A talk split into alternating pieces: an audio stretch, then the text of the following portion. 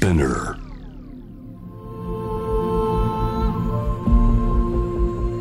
Poppen Innovation World Ella Podcast from the next Ella。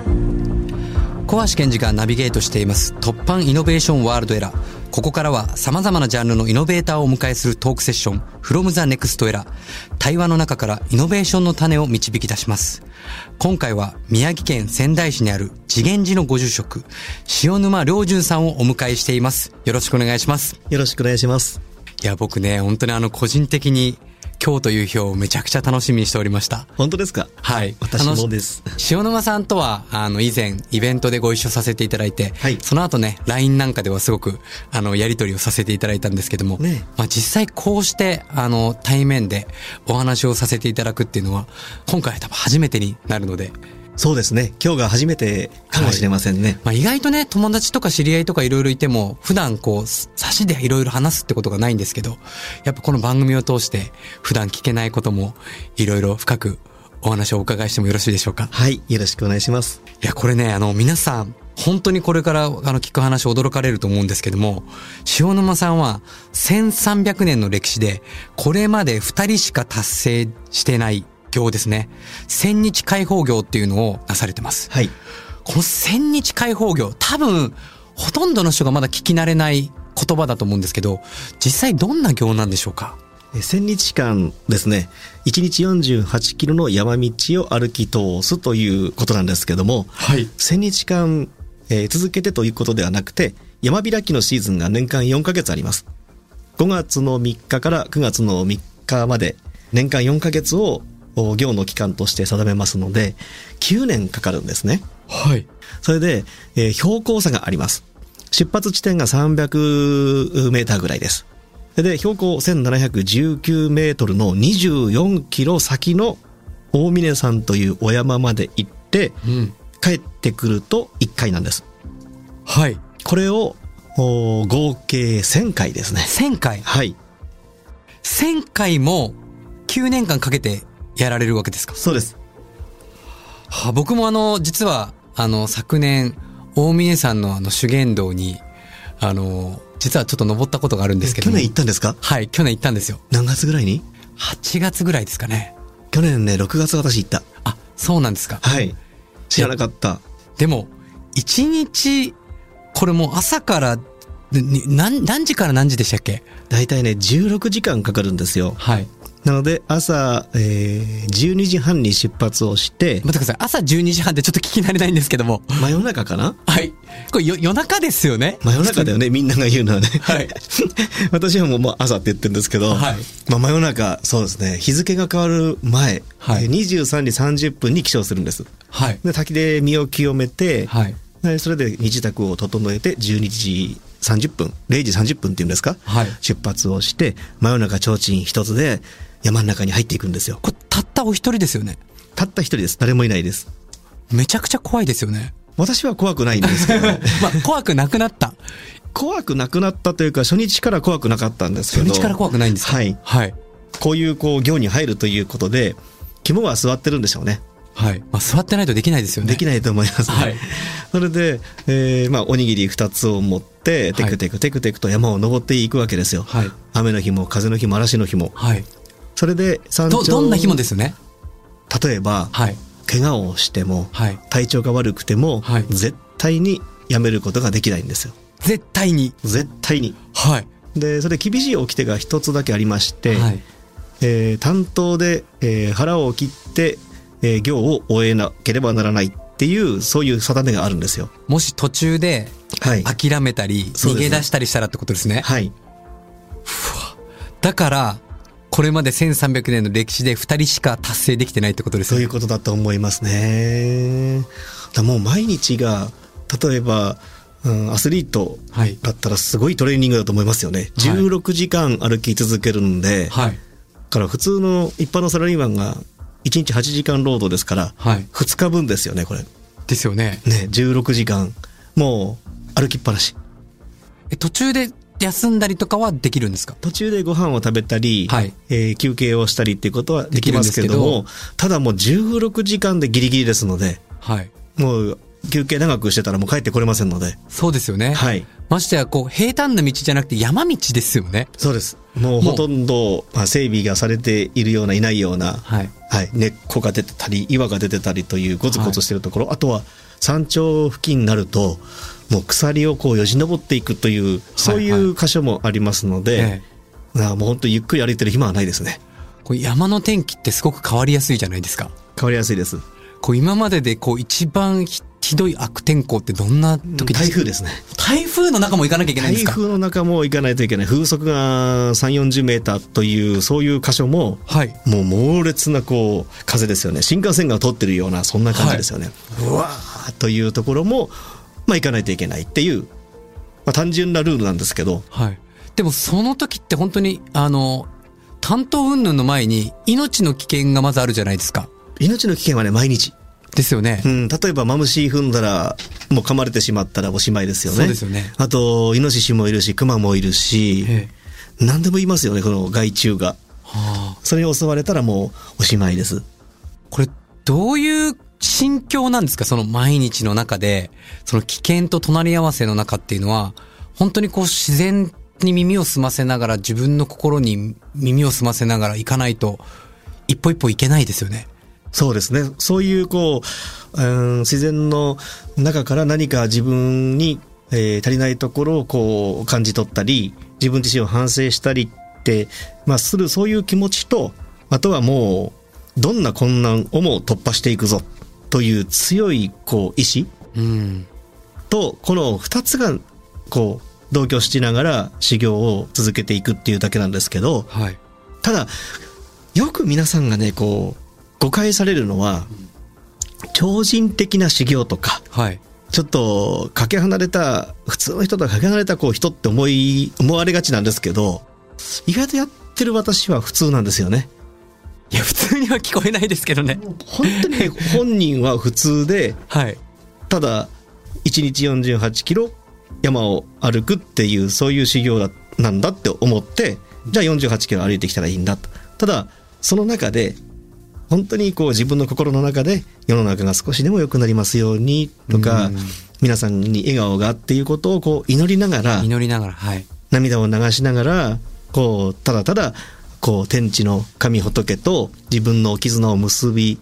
こう紡いできたっていうそういう思い出だけしかないんですよね。なるほど。なんかあの普通に考えたらやっぱり例えばその台風とか自然とかの外的要素だけじゃなくてやっぱ自分の心もそうだし体も例えば眠いなとか今日は辛いなとかちょっと病気になる時もあるじゃないですか、はい、で普通そういう時に心がやっぱり折れそうになる思考で判断して折れそうになって今日はやっぱやめとこうとかって思いがちになるところをやっぱり今なんかお話を聞いていて人のためとか地球のためとかこう利他でし相手のことを思ってるとなんかそういうところからやっぱエネルギーをいただくみたいなことっていうのはあるんですか？多分ね、はい、そういうことだと思うんですよね、ねー。多分自分が、えー、大アジャリになりたいとか、うん、この修行を達成して偉業を成し遂げたいとか、うん、そういうレベルの目標だったら、うん、なんかどんどんと自分自身がこう疲弊していって疲れた疲れたってなっていくと思うんですよね、はいはいはい、私の場合はこう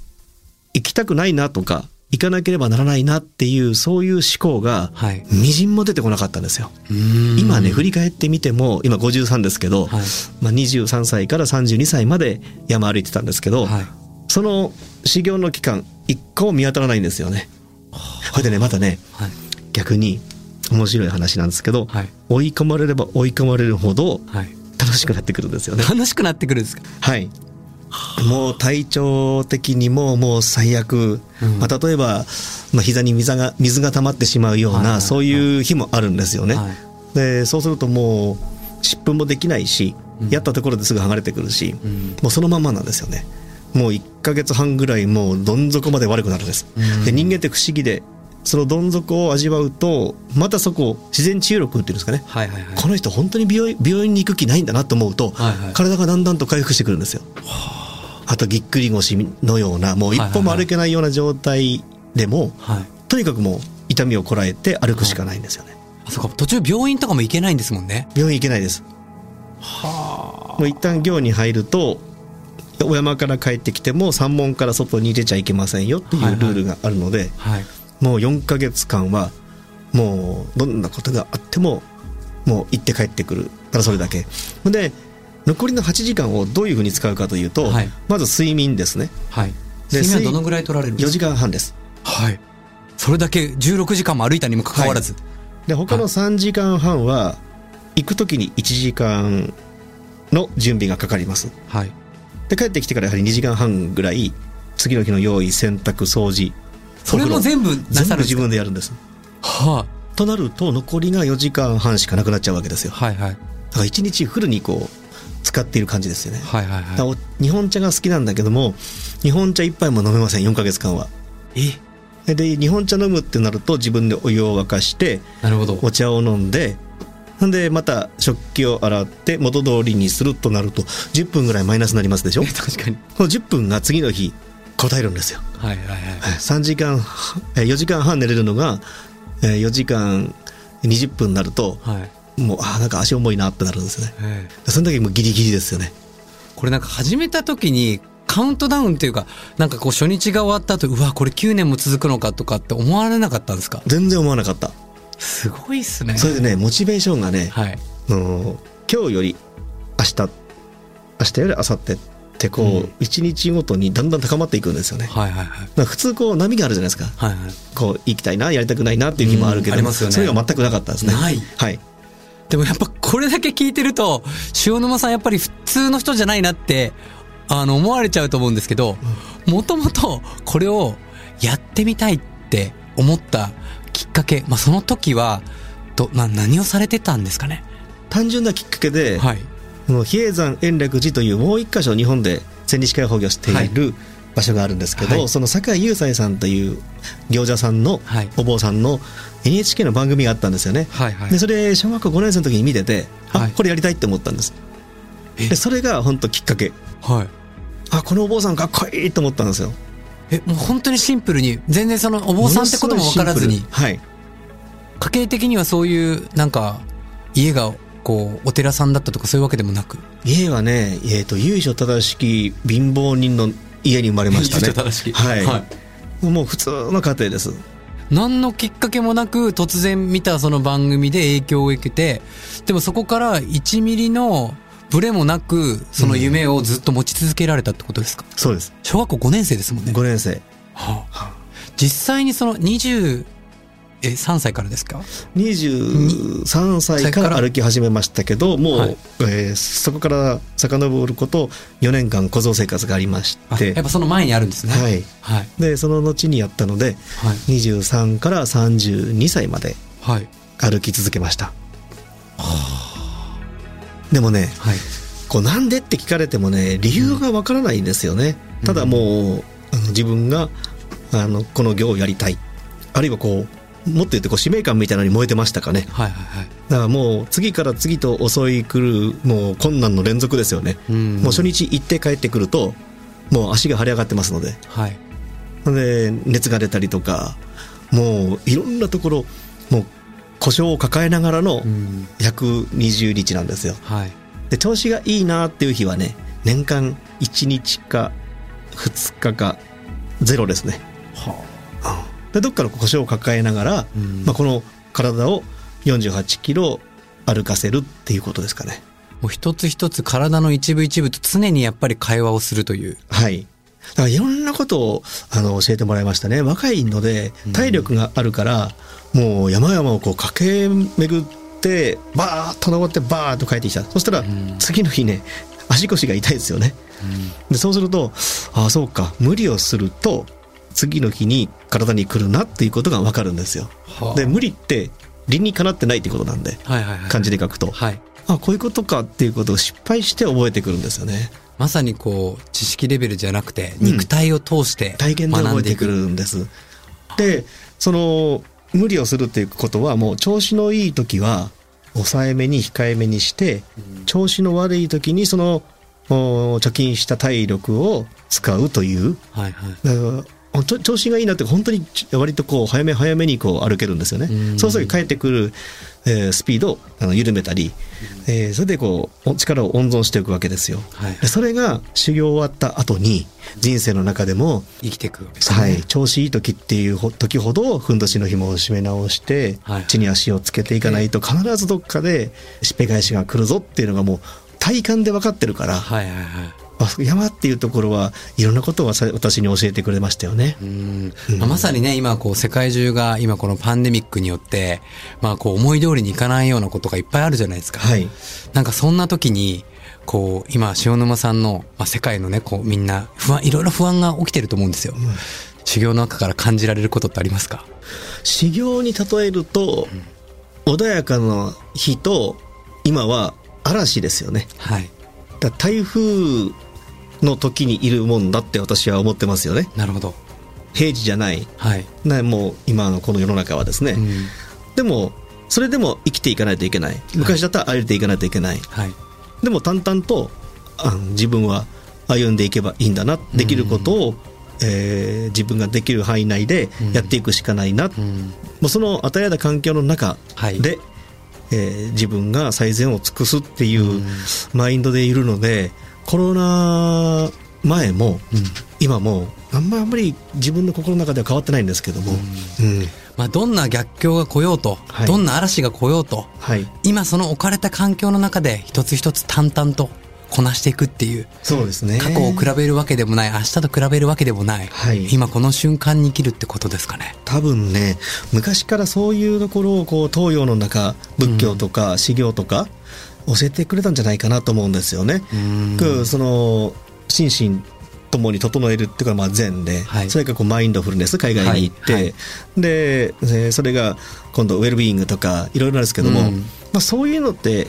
結局はこう突き詰めていくとあるがままに今を受け入れるっていうことですよね、はい、そこに抵抗したらそこに苦痛が伴うっていうことなんで、うんあるがままに生きていくっていうこと、これなんか全てに通じるんじゃないでしょうかね。そうですよね。うんなんか本当にこう言葉ではあるがまま今とかって、まあ、いろんな言葉があって分かってるんですけど、どうしてもやっぱりこう情報の中でこう他と比べたり、はい、過去と比べたり、はい、未来をこう不安視したりしてなかなか今に入れないっていう。そうなんですね。でもなんか今お話聞いてるとやっぱ今にいる一番の最善の方法ってやっぱ肉体を通して自分の体と会話するとか、はい、一つ一つのその工程の中で本当に今にいるっていうことが学べるんですね。そうです。うちの今お寺何名かでこういるんですけど、はい、うちのそのメンバーのルールでなんでっていう言葉は使わないっていうルールに、はい、お寺ルールにしてるんですよ。それはなんでって聞きたくなりますね。というのは、はい、何か起きて当たり前なんですよ。ああなるほど。想定外っていうのは準備不足で、はいはいはい、そこまで準備しておかないといけないで、はい、何かあるとその原因って一体どうなのってみんなで机に座って、はい、な, なんでこういうふうなことが起きたって、それってなんか誰かの責任にするとか、はいはい、誰かのせいにするとかっていう、ただそれだけですよね、はいはいはい、全然こう発展性がないので、はいはいまあ、なんでっていうのをこうやめようっていうということは、なんでどうしてって思っていくと、うん、どんどんとね心がね暗い方向に行くんですよ。確かに確かに、うん、なんでこの世界はとか、はい、なんでコロナがみたいな、そうそうそうそう、はい、うんだからなんでって言わないで、まあまあ、 あのこれでいいんだ、しょうがないんだって言って、うん、まあみんなで明るく楽しくやっていこうねってやった方が絶対にね幸せになるんですよ。同じ現象でも、はい、なんでだよっていうよりは、はい、あなんか起きたことを、まあ、あるがままに受け取った方が、はい、なんか次の解決策にもいけそうだしですよね。ですよね。だから私がね今考えてみると何年ももう怒ってないですよ。うーん怒ります皆さん、スタッフの皆さんも。いやー多分怒ってらっしゃると思いますよ。あの怒らない、怒るとなんか運勢が下がるような気がするんですよ。うん怒っても全然こう変わらないじゃないですか。もうそうですね。環境イライラしたところで、はい、自分の思い通りにならなかった、はい、意のままになれなかったってみんなよく怒りますけど、はい、怒って怒ってもすいませんって相手が言ったところで元に戻らない、はい、で何かで代わりのものって言っても、まあ、元通りにならない、はい、まあまあしょうがないなって言って、うん、あるがままに、はい、っていうそういうこう生き方が自然にこうこの年になってくるとできるもんですよね。若い頃できなかった。僕もあの少しずつですけど瞑想のトレーニングをしていく中でやっぱこう昔はすぐこう怒ってたことがだんだんだんだんもうみっかかん怒ってたのがいちにちになり、いちにちが本当ごじかんになり、ごじかんがいちじかんになり、もういちじかんが本当に本当ごふんさんぷんにだんだんなってきて、うん、すぐ忘れるようになったんですけど、うん、それでもねたまにねあなんかあってなっちゃう時はあるんですけど、うん、でもなんかやっぱそれに気づいてきたらあなんか怒っても怒るってことは自分の中での勝手な解釈を相手に押し付けちゃってたりとか、やっぱ自分で何かコントロールしようとしちゃってるので結局はなんか疲れちゃうっていうのはねなんか感じますよね。損ですよね。うん。うん。だから考えてみたら今地球上に生きてる人がじゃああと自分の寿命って一体どのぐらいなんだろうって考えた時みんな数十年じゃないですか。はい。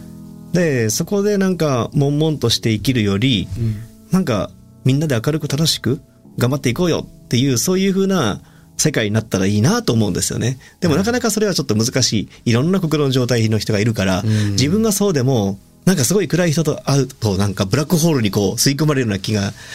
あの気になるじゃないですか。うん。でもそこはそことしてまあ本当にこうあのいい程よい距離感で自分の人生を楽しまないといけないなって思うようになりましたね。うん、そうですね。自分自身の人生をやっぱどう楽しんでいくかっていうのが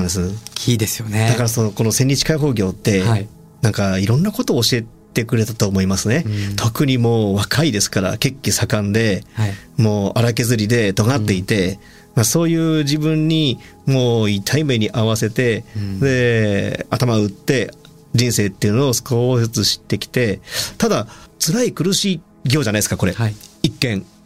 でも楽しかったですよね。うん。でももしかするともしかするとあれだな、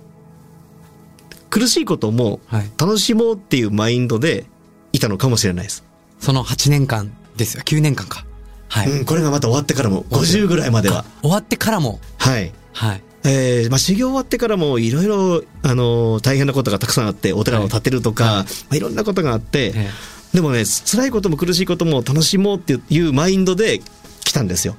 でもなんかねここ最近ね本当数年前から人生楽しいことだけしようって思うようになりましたね。いやもうねあの塩沼さんに実はあのお会いするといつもこうあの面白いギャグを、はい、ギャグにしていただけて本当にあの常に笑いをこう運んでくださる方だなっていう風に思うんですけども、でも実際はものすごいこうで修行を重ねてやっぱ笑いを日々の中に笑いを取り入れてるっていうのはなんかすごくこう学ばせていただきたいところですけども、うん、この、まあ、ちょっと改めて行の方にあのお話を戻しさせていただくと、うん、この行をなすことでなんかこう名乗ることができるお名前があるんですけども、これちょっとあまりにも難しすぎて読めないんですけどなんて読むんでしょうか。えーまあ、大峰千日開放行という、はい、あの行をしたということで、はい、大行満、はい、大アジャリというこう称号をいただくんですよね。はあ、で大峰千日開放行という大きな修行をした人ですよと。で大アジャリっていうのは、はい、うーん今の人たちに分かりやすく言うと、うん、大学教授みたいなもんですね。教授職、人に教えを施すことができる、あ、できるあの立場っていう、はあまあ、そういうあの称号なんですけれども。なるほど。まあ、あんまり大したことないですね。社会的には何の価値もないですもん。いやいやいやいやいやもうあの渋谷のセンター街とか行ってるお兄ちゃんお姉ちゃんたちには大あざりって言っても何の価値もないものですからいやいやまあでもねそこで生きた証をこうやってあのお届けすることっていうのは皆さんにとって本当に意味のあることだと思いますし、はい、ちょっと参考までにこの奈良県吉野の大峰山っていうのは先ほどあの往復よんじゅうはちキロ、はい、えーと標高せんさんびゃくメートル以上っていうふうにあのおっしゃったんですけども、これあの箱根駅伝の山登り区間、はい、大国でも距離 にじゅうさんてんよんキロ標高差はっぴゃくメートルなんで、はい、もうこもうなんかもはや倍というかそうですね倍ですね。これマラソンをしてる人ですよね。マラソンだと よんじゅうにてんいちきゅうご それ以上ですよね。を、うん、しかもの上り下りでやるわけですよね。はい。僕もあの よんじゅうにてんいちきゅうごキロあのハワイであの走ったことありますけど、最後のもうじゅっキロとか棒ですよ。平坦なところでももう本当に歩けないんですよ。これ山登りでできるってもうもういやー多分心って強いですね。ですね。これ肉体だけで言ったら難しいですもんね。いや結構ねこの山に私の知り合いの有名な登山家が、はい、あのー、たまにこう来て挑戦していくんですけど、はい、皆さんおっしゃるのは、はい、世界でこのルートは類をない見たことがない、こんなのないって言って言ってますね、はあ、えー、これを毎日なんて信じられないってですよね、はい、で私はねそんなもんだと思ってやってたんですよ、はあ、うん、まあ、こういうもんだと思って、逆にこう期待するわけでもなく、まあ、そこに対してこう否定するわけでもなく、そうだなと、おしおさんがいら偉かったんかな、はあ、おしおさんがね、あのまあ、すごい行した人なんですけど、はい、まあ、修行してもそれを絶対にこう自慢したり、うん、そういうふうにしてはいかんと、まあ、修行なんていうのはもうあの行をしてあとはもうプライドも何も全部捨ててしまえって、その行を通して人生っていうのはいかに大事なのかっていうことを自分で悟るためのものやから、はい、うん、これはもう記録を作ったオリンピック選手のような、うん、そんなものは全部捨ててしまえって、もう小僧の頃から教えてくれた人だったんでね。いや、そういう意味で言うとね、こうあの耳が痛い人っていっぱいいると思うんですけど、今ってやっぱ エスエヌエス を通じてやっぱどっかこう人にアピールするとか、うん、これだけ自分頑張ってるよとか、俺こんなのやり遂げたよみたいな、まあもちろん短期的にはそれもモチベーションになるんですけど、どうしてもそこがこう自己顕示欲が強くなってって、なんかやっぱこう一喜一憂して周りの反応に嫉妬してしまったり、あとやっぱ自分のこう見せることでいっぱいいっぱいになって、なんかこう目の前にの一歩一歩っていうのがこうどうしてもこう苦しくなっていくみたいなことがあると思うので、当時やっぱりそういう意味では エスエヌエス もまあない時代に、まあもちろんですけど、あったとしてもそんなにシェアするとか相手から頑張ってるねとかって言われることもないわけじゃないですか。これ修行に入るとねですよね。もうも当時はもう携帯もなかった時代ですよね。はい、ちょっと出てきたぐらいから、はい、もうこんなんメールも何もない時代だったでしょ、はい、でもうこの行に入ると新聞、テレビ、雑誌、電話、手紙一切ダメなんですよ、外部との接触は。だから多分あったとしてももう使えないですね。なんかそんな中で自分の心と対峙しながら、なんかこう自然とのつながりというか、自然からなんか来るメッセージみたいなのってあったんですか？ふとした瞬間にね、こうパッと足を止めた瞬間に足元に綺麗な花が咲いてるんですよね、はい、それ見た瞬間に壮大なこういろんな大自然の断りみたいなものが、うん、あ、なるほどって、この花って私はたまたま今見つけただけで、こんな山奥で誰かに見られるっていうことを意識しないでこの場で咲いてんだよな、うん、でまたその隣に綺麗な花が咲いても私の方が綺麗でしょっていう、こういがみ合ったり喧嘩したり妬み合ったりっていうような、そんなこと全然ないんですよね、うん、あるがままにそこで咲いてる、ああ私はこの花よりも劣ってるなって、まあ、そういうところでこう反省したりするんですよね。すごいな、すごいね。いや、ちょっとまだまだお話をお伺いしたいんですけども、後半の方もよろしくお願いします、はいはい、この後も塩沼良順さんにお話を伺ってきます。突破イノベーションワールドエラー、小橋健二がナビゲートしています。今回の From the Next Era はせんさんびゃくねんの歴史でふたりしか成していない業、千日開放業を達成されたお一人、塩沼良順さんをお迎えしています。ここからは塩沼さんと現代、そしてこの先の未来に向けたお話とともに、塩沼さんが今活躍している扉を開いた突破ストーリーを伺っていきます。いやー、もう、もう全てが多分突破ストーリーなんで、塩沼さんの場合は突破、いろんな突破しすぎましたね、人生の中でね。しすぎましたね、常に常に。い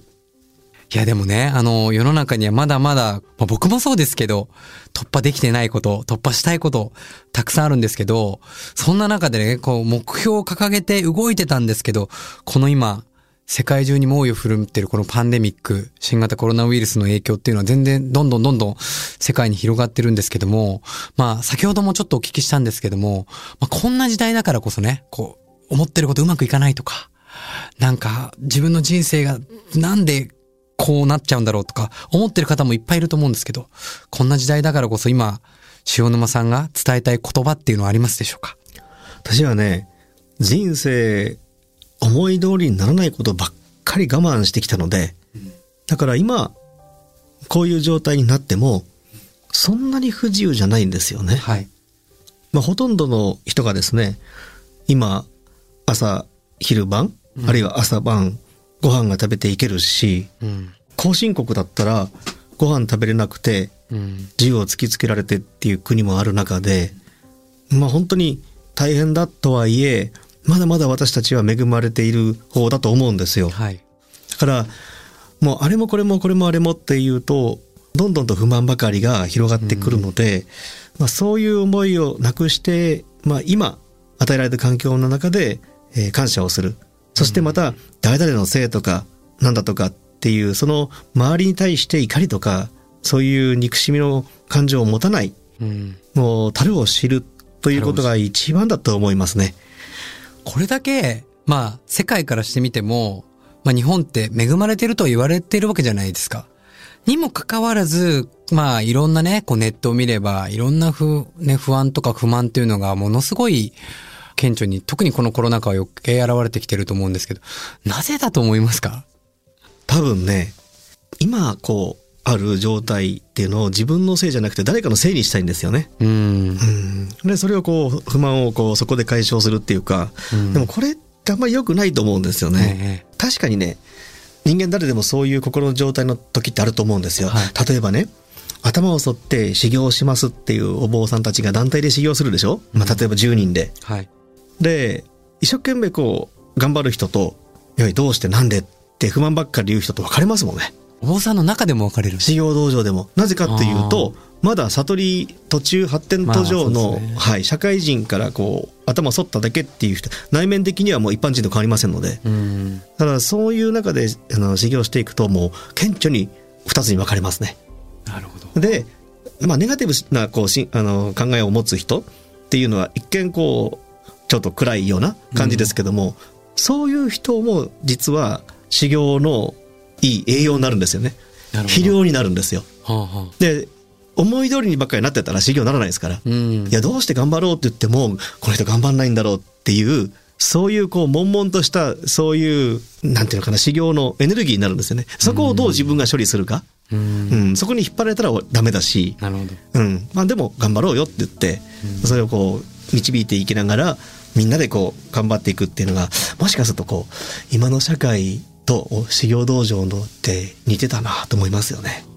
うん、なんか多くの人にとってはやっぱまだなかなかいきなり出家して修行っていうのはできないじゃないですか、はい、そしてなんかやっぱこういくら情報で聞いても分かるんだけどとはいえっていう風に、うん、やっぱこう思考がこう言い訳をまた作っていっちゃって、うんまあ、自分自身はある意味プロテクトというか守るためにそういう風にこうね周りをこう否定して自分を守るみたいな、あ一種のこう恐れからする防御みたいな部分もあると思うんですよね、うん、でもそういう方が何かこう日常の中でね、まあ、最近こうマインドフルネスみたいな言葉も出てきてますけども、まあ、瞑想するっていうのもまたこれちょっとハードルが高かったりするじゃないですか、うん、なんかこう塩沼さん的に一般の人たちも日常で取り入れられるなんかこうアクションみたいなものって何かおすすめありますかね？うん、ありますよ、はいまあ、簡単な言葉でありがとうっていうこの言葉の響き、はい、これって言葉だけじゃ成立しないんですよね、はい、でありがとうっていう感謝のまず心がないといけない、はい、心が伴ってないありがとう言われても嫌でしょ、うん、であと寝っ転がりながらありがとうって言われても嫌だよね、はい、ありがたくないよ全然、ね、ありがたくないっていうことは人にありがとうを伝えるためにはやはり態度と心と言葉が一体となっていないといけないっていう、はい、このありがとうっていうのをこう全部こうつなげてね、はい、心と言葉と態度をつなげてありがとう、ごめんなさいも全部心と言葉と態度をつなげてごめんなさいで、はいっていうこともそうだよね、うん、このはいっていう言葉も心と言葉とつながってますから、はいはい、だからこれやっといて誰々くんって言ったらはいって言ったらあこの人やりたくないんだなって思う。いやそうですね、はい、うんはいっていうこう心地よい響きっていうのは相手を幸せにしますよね、うんうん、だからありがとうごめんなさいとかはいっていうその言葉をこう非常にこう人間関係を潤す潤滑油なんですよね。言霊っていうのがあるぐらい本当に、ね、その日本語の言葉に秘められた、はい、そのエネルギーっていうのはやっぱ結構ね現実化するしますし、はい、僕もね実はあのさんじゅっさい直前に結構あの病気になって死の淵さまよってそこからこう復活してあの体を治した時に、はい、体治して、まあ、お金もないんだけどでも本当に体が良くなって健康になって、そして仲間がいるっていうことですごく感謝がめちゃくちゃ湧いてきて、もう夜のね海に走ってってありがとうって言ったんですよね。夜の海にそう言って、なんか青春ドラマみたいなありがとうって言って泣きながら、でもなんかそれは今でもすごく覚えてて、何かこう不安になったりとかすると、なんかイベントの前に例えば天気予報がすごくこう悪くなってるとか、あとチケットが売れてないとか、なんかそうやって不安になった時はとにかく本当にこのありがとうありがとうって感謝をすると、なんか不思議だねことが結構起きたりとかするんですよね。そうなんですよね、はい、だから結構私は不幸だっていう人の原因ってどこにあるかっていうと、自分の心にあるんですよね。ということはネガティブなことを思考しているとどんどんとネガティブな人生になっていくんですよ、はい、で自分の心が明るい方向へ向いてると、なんかわかんないけど人生がね明るい方向に行くんですよね。これなんでわかるかって、私の失敗なんですよね。あ、失敗から、はい、どんな失敗だったんですか。もうやっぱりネガティブなシンキングをしてた時には運も縁も悪かったなと思いますね。塩沼さんにもそんな時があったんですね。ありますあります。もう人生のねはちわりきゅうわり失敗ですからね。あ、そうですか。でこう失敗をしながら、はい、偶然の産物で成功して感覚をつかむって感じ。つかむっていう感じですね。はい、だからみんなで今ね、まあ、とはいえとか、はい、あ頭では分かるんですけども現実こうなんですよねって言われても、それに答えられる答えってないんですよ、はいはい、自分でやってみて失敗して覚えろって、これしかないですね。そうですね、はい、まあ、よくあの目の前に現れる人とか、はい、目の前に起きてる現象は鏡だよって言われるじゃないですか、うん、だからやっぱりこう相手とか周りを否定すると、うん、自分自身をこう否定してしまっているのと多分同意になっちゃいますよね。そうですね、はい、うん、なるほど。だからもう組織の中でどうしてこの人こういうのああいうのって言って悪さばっかりするあの若い人とか、はい、こう何でもこう反発をしてくるっていう、うん、まあ、そうい う, こうネガティブな人って必ずこうあのいるじゃないですか、はい、でいてどうしてなんでって言って、そこでさっき の, あの論議をしていっても全然改心しないですよね、うん、逆にね、なんかみんなねやっぱり寂しがり屋なんだよね。居場所を作ってあげる、うんうん、心地よい居場所っていうのをやはりあの尊重して、相手の人格を尊重して与えてやることによって、その人がガラッと変わったっていう経験、私ありますよ。いや僕でも最近すごく思うんですよ。なんかやっぱりこう本当は自分のこう、まあ、ダメなところも弱いところも人にシェアしたいんだけども、シェアしたら相手に否定されるんじゃないかっていう恐れがなかなかシェアできないから、結局誰かを違うよって言ってジャッジしちゃうみたいな。でもなんかこういろいろ人それぞれいろんなね、この世界にはいろんな人々が多様にいるので、シェアできてそれをただ受け取ってくれるだけで本当はもっとみんな救われるのになって思うんですよね。ですよね。うん、でも本当に今こう多様っておっしゃいましたけど、はい、もういろんなこう多様性とか、はい、みんなをこう尊重しようって、それもちろん大事なんですけども、はい、私たちの修行の時って逆ですからね。修行僧がじゅうにんいたら、はい、まあ、多様性一人一人の個性なんてない、ないもう先輩師匠から全否定ですからね。確かに確かにでその中で言われてもわからない、はい、自分ができないことだから、体験していないことを経験していないこと、できないことは言葉で言われてもわからないです。ただ真似していくんですよね、はい、感覚的に真似していって、だんだんとできるようになるっていうか、だから今の時代できる人もできない人もみんな平等だって言って、個人をこう個の主張が強いから、かえって逆に分断生んでじゃないかなって私思いますよね。逆にね。逆に。ああ、これは結構新たな気づきですね。うん、なんかその多様にし多様に生きましょうみたいな、こう大切にしましょうみたいなことも一つのこうちょっと同調圧力になりがちな。はい、そうですね。なるほどね。もう全部否定ですからねそれこそ自然界なんて言ったらね合わせ合わせてくれないですもんね。おはようございますとお疲れ様でしたから否定されないのはなるほどそんなもういろんなあの経験の中からもういろんなお話をお伺いしましたが、最後に、はい、この様々なこうね、もう突破っていうのはもう散々続けられてきた塩沼さんですが、はい、今のご自身の活躍しているステージの扉を開いた突破ストーリーをもう改めて教えてください。何個もありますけどね、うん、まあ、千日解放業っていう、まあ、突破で、その後に今度ここのかかん飲まない食べない寝ない横にならないっていうこのよっつがないシム業っていう突破、これさんじゅうさんさいで、これ修行だけで終わりじゃなくて、仙台に帰ってきてお寺を作るの突破ってありましたね。あと私今こうやってベラベラ喋ってますけど、はい、もうさんじゅうびょうもスピーチできないぐらいの人間だ。さんじゅうななさいぐらいまでは。そうなんですか。あの、はい、テッドとかでももうすごいスピーチをされてるにもかかわらず。やってるでしょ、あんな偉そうに、はい、えもう本当にね全然できなかった、えー、で、はい、当にもう人前で喋るようになるとトッパトッパトッパってきたんですけど、まあこう公演とかってありますでしょ。おそらくできないものを一生懸命頑張ってたんで、だいぶ体に負担かけてたと思うんです。あと本書けないのに書いてた。で、ある日、そうですね、よんじゅう何歳だったかな、きゅうさいの時かな、ニューヨークに行って、ニューヨークの公演の朝に目が覚めたら体の違和感を感じて、で、今日ステージに立てないかもしれないっていうぐらい具合が悪かったんです。はい、多分お医者さんに言ったらもう相当悪かったと思うんですけど、まあその時に自分はなんか強い意志で絶対に今日の公演立ってやると思って泣きながらセントラルパークを散歩して、なんか自分自身にこう勇気が湧いてきた。その時に iPad でイヤホンかけながら聴いてた曲があるんですけど、はい、美空ひばりさんの終わりなき旅っていう曲、はい、でそこの、あのー、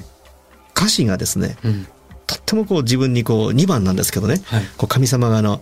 あの私にの夢に現れてって、はい、いじめ抜くのも愛と言ったと、はい、辛い試練は打ち勝つためにあると、うん、勇気が再び満ち満ちてきたっていうね、うん、こういうにばんの歌詞があった時に、うん、今の自分と一緒だと思ってこう涙を流しながらこうそこその日を突破したっていうのがね、んなんか最近の突破では一番の過酷な突破だったですね。あの千日解放業をした塩沼さんでもその毎日の中で日々突破するってことが今未だにあるってことですよね。未だにありますね。でそれに向かってないと自分が成長しないから、はい、もうこれで自分はいいんだって思って安住をしたらもう塩沼良順の存在価値がないと思ってますから。なるほど。もう次のステージ次のステージで、はい、突破し続けていかないといけないですね。これは本当にあの皆さんにいや勇気をもらえる勇気をいただけるお話だと思いますし、日々の中でもみんなで、まあ、ちっちゃなねこんな大きな突破じゃなくてもちっちゃな突破っていうのをね、はい、日常で続けていただきたいですね。そうですね、はいはい、じゃあそんなあの突破した時に塩沼さんを支えたこの勇気づけた一曲っていうのをぜひあのご紹介ください。はい、美空ひばりさんで終わりなき旅。 From the Next Era、 今回は塩沼良順さんをお迎えしました。ありがとうございました。ありがとうございました。